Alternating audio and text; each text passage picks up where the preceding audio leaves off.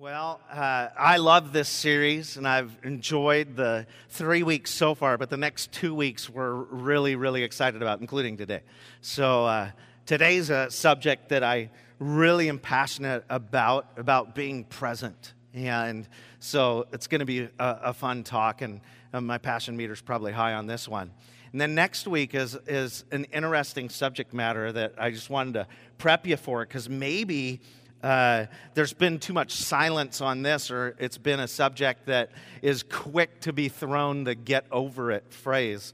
And that would be the subject of maybe anxiety or depression or bipolar disorder or mental health issues in any way, shape, or form. And dialoguing about what does God's Word tell us about the grace and love that is available for any of us that are challenged with that. And not only us, but maybe this would be a week where we think of, man, I really know someone who needs that talk next weekend, and that he would embolden you and give you the courage to bring them, and the courage for yourself to come when you know that that's the subject, because it's just something that has not been addressed enough in the church, but there's so much great counsel from Scripture about how the grace of God is for us in any season, including one of darkness and feeling alone. So it's crazy. I'm excited about that. This Thursday's Thanksgiving. So for a lot of people, when the holiday kicks in, right, it's stressful. Like right now, I know at my house, I'm stressed because I have this pattern of having the Christmas lights up before Thanksgiving, and it means I'm going to have to DVR the game and go on the roof today. And so, pray for me, because I'm not going to actually experience the game until tonight, and I have to go fast enough that I beat the end of the game, because fireworks may tell me the conclusion, like the result of the game. No fireworks will also tell me the result, and I don't want to be on the house when the fireworks go off, because I'm believing for a victory. So that's just kind of what we're looking for. Our neighborhood blows things up when they win. So got to get off the roof in time to not die. So Christmas lights is a challenge. But not only that, it's the stressful season. It's like, okay, we invited people. Why have they not RSVP'd? What have I done? There's tensions.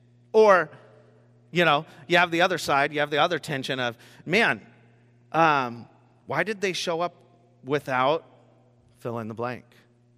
Or who did they show up with? I don't know. It's like there's that tension at Thanksgiving tables, or maybe it's the first Thanksgiving since fill in the blank. It could be a very emotional time. It could be a hard time that we just look to get through and out the door and go, okay, it didn't blow up, right? I don't know what Thanksgiving looks like at your table. Maybe your table is very empty, and it's a season of like, oh, this is tough, right? But it's Thanksgiving, and we have opportunities surrounding it that we can be present, like really genuinely present, and not treat others as a thing to be avoided or abandoned at the quickest moment, but we can just really be there. That's right. Set aside the digital devices. Look at each other's faces. I might disconnect the internet that day somewhere in the house where the cable is unknown which one I've disconnected, right? It's just like, how can we get each other to look up, So that's a challenge nowadays. And the food's going to be delicious, and we have usually a lot of people over, and it's a great time of late nights and joy, but there's still the tension. And then there's the follow-up tension of, okay, now we have to figure out where are we going for the Christmas stuff, like Christmas Eve, Christmas, what year is this, who's out of town with their in-law? Oh, man, that is a nightmare to figure out every year. So in between now and Christmas, it's stressful, right? Because you're like, oh, no, they're only in town on this time. Oh, yeah, we're visiting this. And you're trying to align everybody's schedules, and there's an app probably for that, and we need to create it. But it's a challenge. This is the season we're in. It can get a little stressful. And so this message hopefully can help a little with that. Let's read Romans 12, 9 through 18. It says, don't just pretend to love others. Really love them. Hate what is wrong. Hold tightly to what is good.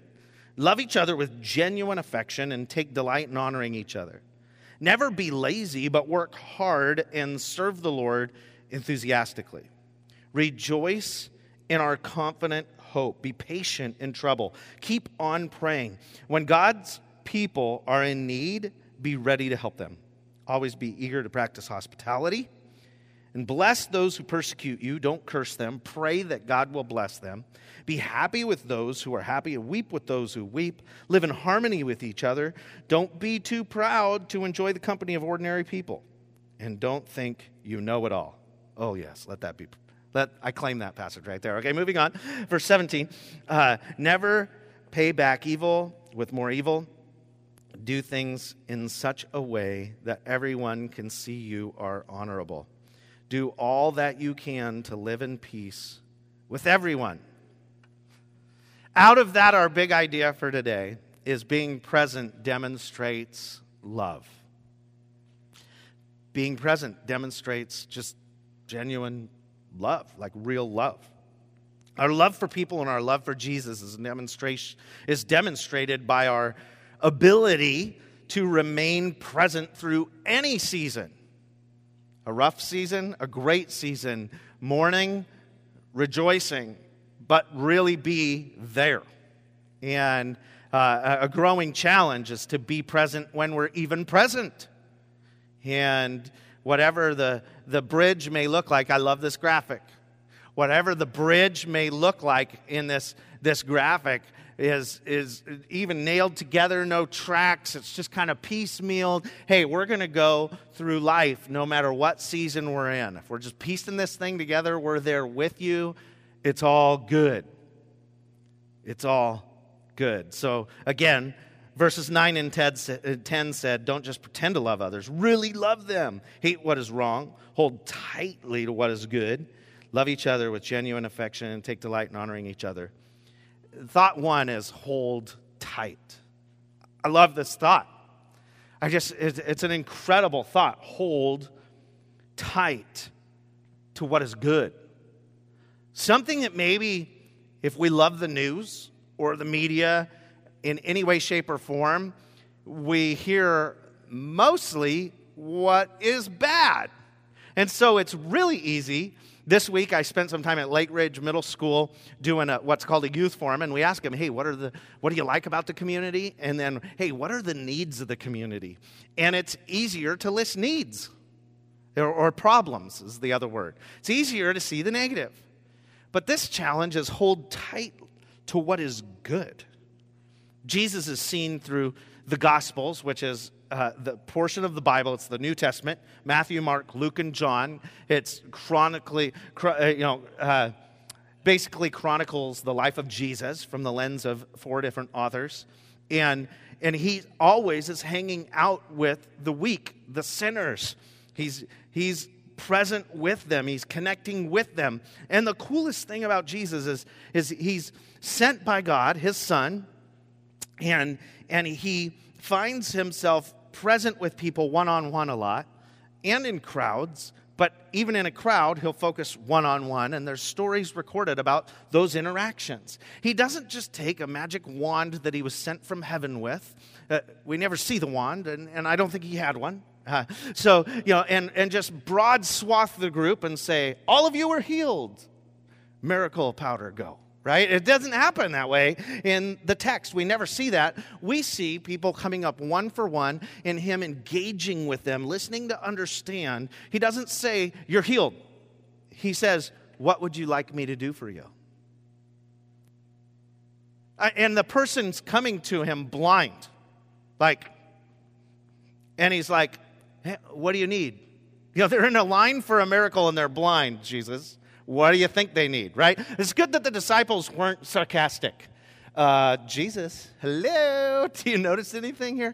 But he would ask them, and then they would express their need. Some came to him not with needs of their own, but needs for others that weren't even present, and Jesus healed them. So I just look at his desire to listen, to understand, and know the scenario and make an impact. It was a one-on-one thing. Jesus demonstrates present being present. And when we see somebody that's 99% negative in our judgment and lens, which is say, well, I'm not judgmental. Well, we are. We snap judge, right? We do that. We do. We evaluate people. And we look, and the Bible says in the Old Testament, you know, God can see the heart, but we see the outward appearance. That's just how we work. And we have to battle through that. It's a discipline to not judge the outward appearance of people. So you go and you try to listen intently, right? But if we throw out the entire person because 99% is bad when 1% is good, we've done wrong. We got to somehow hold tight to the 1% that is good. It's a challenge for me to honor that, right? Especially when I have quotes that I've heard over the course of time, which are true. Like maybe you've heard the quote, "Bad company corrupts good character." Well, I think that's true. But I also think that like Galatians 6 would challenge us to gently restore those who are caught in sin and to be careful or we too will be tempted, which means don't go at it alone. Don't go try to save the world by yourself. We need to do this together because we need to hold each other accountable. We need to notice when somebody needs a nudge of, how are you doing? Because if we remain silent, then we just let people fall into temptation. When we're going at loving somebody who everybody else is rejecting and they're bad company, we need accountability to check in. How are we doing? Instead of just trying to secretively change the world on our own. Hope that makes sense. I have a few pastors that are very visible that I follow on Instagram or Twitter, and it's just so challenging. And we're often going, man, how do they do this, right? One pastor's Justin Bieber. And, you know, there are times when you're like, how is it going? You know what I'm saying? It's like, how is this going? And you know, there's been some ups and downs, very visible, because there's a celebrity personality, right? And so you're going, and oftentimes it seems like maybe more downs than ups. And you go, that has got to be a challenge to pastor the Biebs. Right?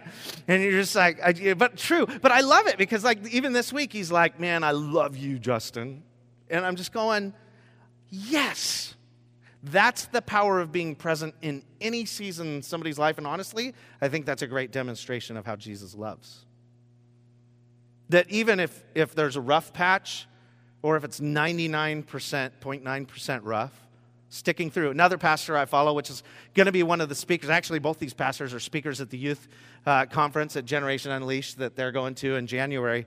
But one of the other pastors is Kanye and Kim Kardashian's pastor. How fun there, right? You know, okay, well, let's do this. And just the favor to actually be present and do their wedding and like be in their life. And this is what's cool is to hear them even be interviewed about that amongst both whether it's on the Today Show or whether it's Catalyst, a Christian conference, interviewing them about, okay, how are you guys loving celebrities? Because it's not always smooth, right? And they're just going, here's the deal. Exactly like this passage says, it is a delight and honor to hold tight to what is good in these people's lives. I'm like, there's somebody there, and they're held accountable for the world that they're living in. And I think that's a great demonstration for us to be deeply challenged by, and really in line with things like my life first, 1 Thessalonians 2:8.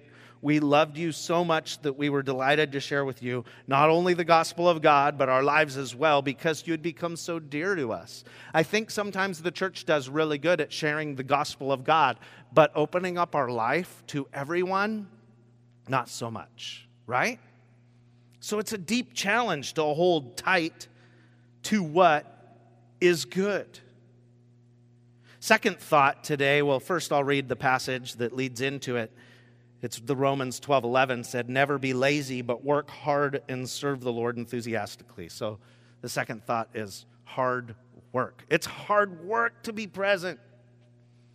It's hard work, and it's messy, and it's not organized, and there's no steps. There's like not a, well, this is the 5 steps of being present in someone's life that's being challenged, or, you know, this is how you do it. And it just doesn't work that. I remember when I was a brand new pastor, I'm the youth pastor, so I knew everything, right? No, I'm just kidding. I'm teasing John. Okay, so moving on. No, he doesn't know everything. He's very humble. But I was in that seat. I was the youth pastor, and my pastor was really passionate about visiting people in the hospital.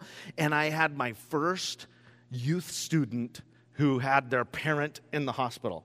And so I was given the visiting task, right? So I drive 20 minutes. I was pastoring in Spokane, so everything was 20 minutes. So I was drive 20 minutes to the hospital and go in and, like, I don't know what I was really anticipating, honestly. I had no idea what I was doing. All I studied was this little black book that told you, like, how to pray for people in the hospital. I probably had that in my pocket. I knew that I was supposed to, like, know Psalm 23 or whatever if I went to the hospital. I knew, you know, just a few things I'd, like, answered on a test and passed at some point in time while studying. But now it was, like, real life, and I kind of was going in, honestly, like, I'm a pastor. I can do this. I'm going into a hospital, you know. And I've since learned they let you into places that you should never go when you're a pastor. Like, you know, you say, yeah, I'm their pastor. And they're, oh, well, come on in. And you're like, whoa, I did not want to see that. That was, holy moly. Give us a, like, green light, red light scenario. So it was interesting. So I show up to this first visit. And I'm kind of, you know, honestly, I think I was more in it for me than the visit. My heart was in totally the wrong place. I was looking to come in as the pastor hero, pray a prayer. They rise up from the bed. Angel voices sound, and it's like, I am pastor and I came, right? So I was kind of that. It was going to be that moment. And I walk in, and I have no idea where I'm going. I'm very lost in this maze of what they call a hospital. I don't know that I'm ever going to get back out to my car. And I'm nervous now, feeling really confused as to where I am. And I ask this person that's at the entryway of the number and hallway that they gave me, and they're wearing a cross, so I figure they're safe, right? And a little badge that says chaplain. I really didn't know what that was. I thought they went in and, like, did something for people if they died. And so because I'm brand new, I really have no idea what I'm doing. And they go, oh, so you're here to visit them. Oh, well, the family's not here, but I'll lead you back. It's an intensive care unit, and she's really not doing well. And so this lady leads me back and strikes open the curtain, and I kind of step in. I've never met this person, and closes the curtain behind me, and it's just me and an unconscious naked person on a bed. And I'm going, this isn't what I thought. This isn't like the moment of the family's here, oh good, the pastor's here, thank you, hugs, tears, oh, right? No pride could be taken from this moment. I quickly learned that this mom had multiple sclerosis, was never going to know I was in the room, and it was just me, her, and God, and no sheet. I'm just saying. So we're there, and I'm like, Lord, you know, and the Lord challenges me. This is ministry. I just sense, like, this voice of the Holy Spirit. This is the work of ministry. I was like, oh yeah, it's not about me. It's about God, what you can do in someone's life. And I sat in that room, humiliated by my pride, in between myself and God, really, and prayed a prayer that was never heard by a human on this planet. read a scripture that was never heard. It was me and God and this mom of a student in my youth ministry, which honestly made every ounce of bad that student did over the coming years totally grace covered because of a moment myself and God had in a room with that student's mom. That student later became pregnant as a teen and had a baby while in high school. But you know what? I clung to what was good. I did the work of ministry to serve and love her through and be present through her life that was challenged. Because you know why? Home was challenged. It was exhausting. I don't know. That's the work of ministry. That's really hard work. And the funny thing is, it's not just for pastors. Sure, maybe I hold the password that gets me into rooms you would never want to be in, but you still get to do ministry in the lives of your family, at the table Thursday, whatever that looks like in your home or the home you're going to. You have the opportunity to do ministry in your friends' lives, at school, students, at lunch, in your team. Being really present no matter what the challenge is. You don't know what home looks like until you're really present in their life. Live to understand what their life is like. I guarantee it will change your perspective when rough seasons hit. Maybe you have attention issues like I do. There, I love having my wife in the service. Yeah, I am married. Some of you are like, you have a wife? Well, yeah, she's usually serving, right? And she's here, so I get a chuckle like that when I make a really good comment. So I do have attention issues, which I just demonstrated right then. And so when I'm in a conversation with somebody just pouring out their heart, like, it's not always easy for me to hear it all, just being honest. I'm like really caring, and then I'm like a fly. And then I'm like really caring, and I'm like, oh, who's that over there? Well, so I have to discipline to listen. It's not, maybe you're in my camp, and it's not that easy to demonstrate the love of presence, but yet it still is valuable to find a way to listen and hear and understand and grab a hold of things that you care about. I don't know, as followers of Jesus, we're challenged to be this in people's lives. Listen to this, verse 12, an additional challenge, leads us into our next thought. Rejoice in our confident hope. Be patient in trouble and keep on praying. A couple weeks ago, I went to visit, all these hospital visit stories, but it fit. I went to visit one of our first drivers for our church, Jeff Graham. Had a massive stroke a week and a half ago, and so I went to visit him in the hospital. I, again, didn't know what I was going to walk into, and he was at a hospital in Bothell. Well, you know, they did this weird psychoanalysis experiment on 405 that makes traffic stop for most people, unless you have, like, a pass. I didn't have the pass. So I was parked for a long time on the freeway, demonstrating the fact that I don't have patience. And so I was trying my hardest. I was trying techniques that, you know, breathe deep, loosen your grip on the wheel. I was driving for over 4 hours, you know, just to get to Bothell. It was unbelievable. Why did I go on a Friday? Anyway, so I went in the morning. I went in the off hours. There's no such thing as off hours. But, you know, I'm just there in traffic, and my patience is being tested. But guess what? 4 hours behind the wheel of a car to walk out presence in somebody's life when there's a challenge, when they're in the hospital, and they were so faithful to open life and serving. I'm going to sit in traffic for 4 hours. Jesus challenges us to be patient. So, yeah, sometimes being present takes incredible patience, even physically time patience. But what about the other side of patience? What about when our patience takes years?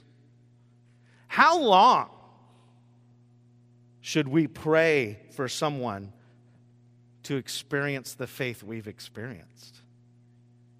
right? How long do we hold to that tiny percent of what is good when the choices are just bad, bad, bad, bad, bad, but we're still present in their life? How long are we going to walk through life with them? Is our love genuine? Is it really love? Because if it's really love, if we really unconditionally love people like Jesus did, the sin won't throw us for a loop. It's part of life. People will sin. I think the challenge of our faith is, will we stick through that season of life with them, holding to what is good? Will we be patient? I think the key is given to us here. It says the challenge in verse 12, is to be patient and keep praying. Like, that's the magic juice. That's a big "and" keep praying. This is what helps me. I've found that when I pray for someone, I care more about their life. Just happens. When I'm, and just saying, God, I pray that you would help them through this financial situation. Now I care about their finances. I pray that you would help them get that job. I care about that job. I pray that you would be with them in this season. I pray that you would give them, favor in this or that. And you start to care, and you're listening now. And then when they tell you their story, you now have an additional thing to pray about. It just helps you when your relationship is listen to understand and pray.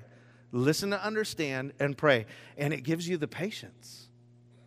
Prayer just slows everything down and puts it into such a bigger perspective. The more we pray, the more we care. And the more we care, the more we listen. And the more we listen, the more we have to pray about. So be patient. Keep praying. Verse 13. When God's people are in need, be ready to help them. Always be eager to practice hospitality. Thought for, practice hospitality.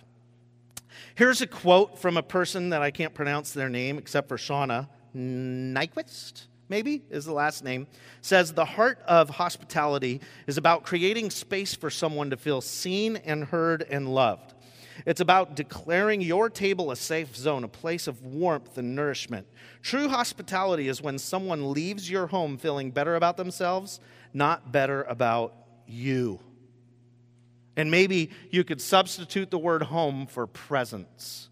When someone leaves your presence feeling better about themselves than about you. Boy, there's books written about this.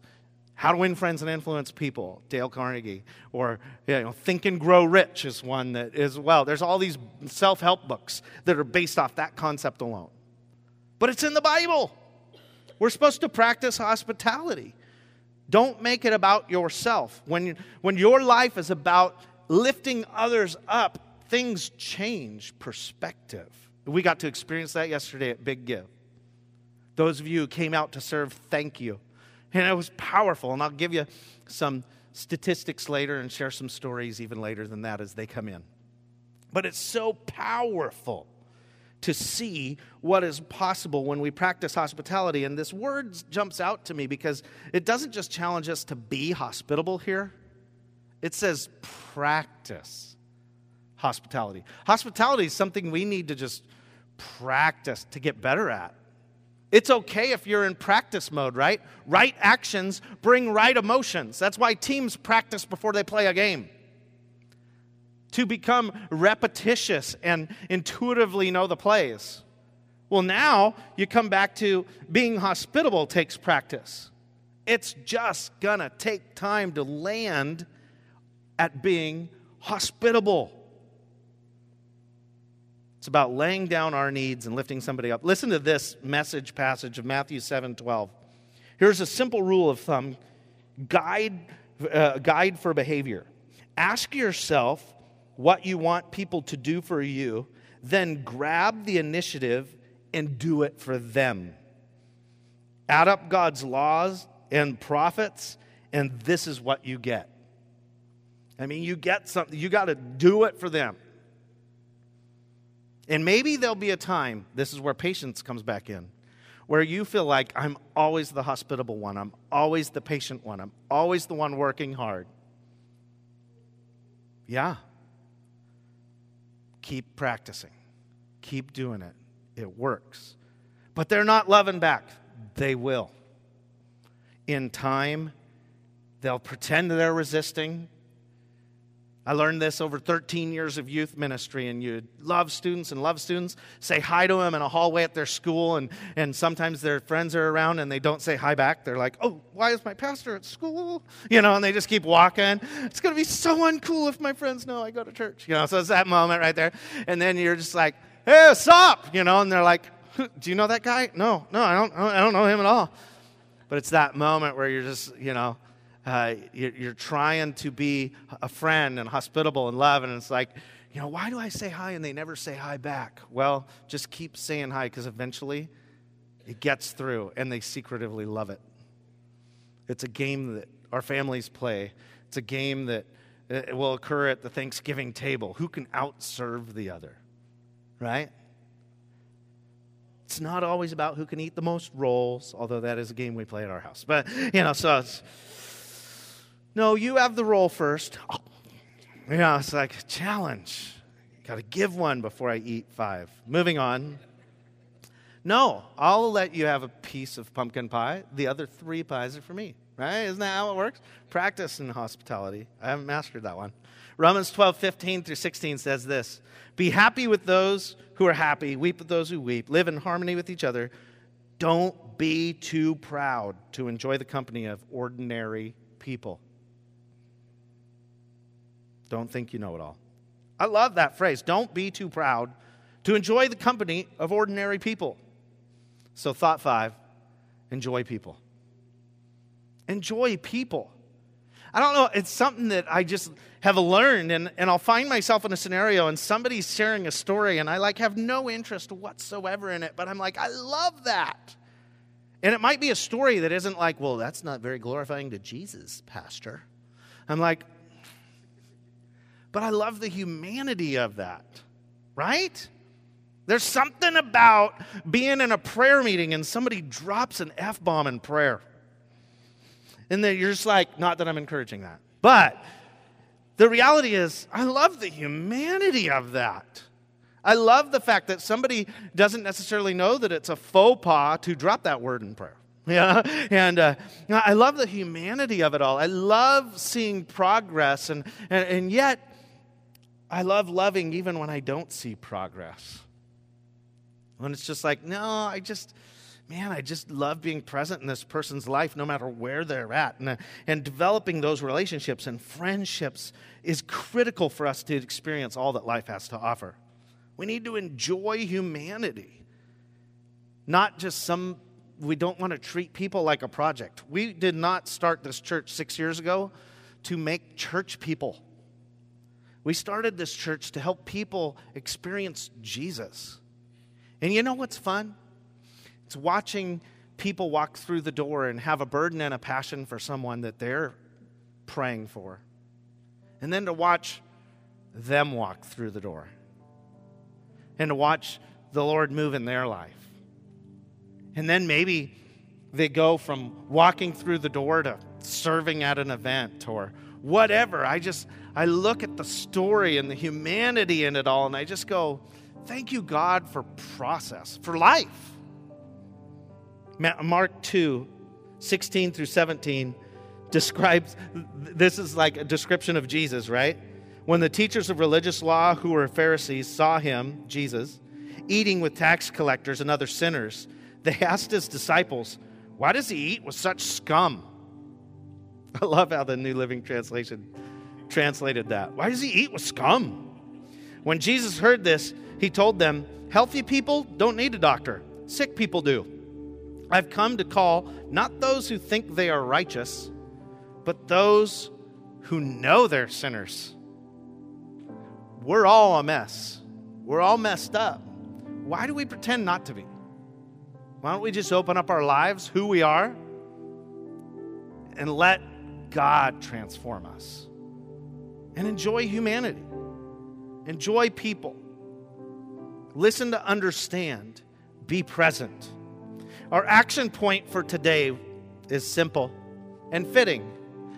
Be present this Thanksgiving. Wake up on Thanksgiving Day and go, how am I going to be present today? And maybe you have great limitations. Maybe your health is a challenge and you can't be around people. Or maybe your family is in an ugly war season. How can you be present? How can this challenge reach into your room and snag your attention on Thursday? That's the challenge. That's what we're praying for this week in your life. We're going to celebrate, and I'm going to turn the corner as to our response today. There's two ways. Our Connect card gives you an opportunity to tell us what's happening in your life and request prayer. And you know, we want to celebrate what's happening in and through you. And we also want to pray for the needs you have. So you can fill out the Connect card, and we'll hit that in a second. But during our response moment here, we as well have prepared communion today. With, honestly, it's not gluten-free anymore because that bread was needing a miracle. And so we did it. We just bought French bread. So anyway, just to let you know. So we needed a miracle, and it happened. You know, this was water, and now it's juice. No, I'm just kidding. But we have grape juice and breads. What is this about? Maybe you've never heard of this thing called communion before.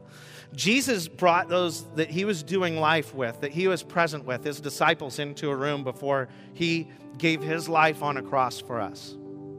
And he took a loaf of bread and he broke it and he said, "Do this in remembrance of me. This is my body that's going to be broken for you."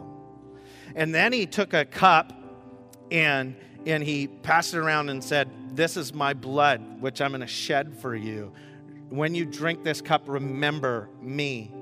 And what's a more fitting thing that we could do on the week of Thanksgiving than give thanks to Jesus for being the ultimate sacrifice for us, for challenging us as well, because he not only went to the cross and gave his body and shed his blood for our sins, which all of the Old Testament said had to have happened in order for us to truly live under love and grace that we're talking about today.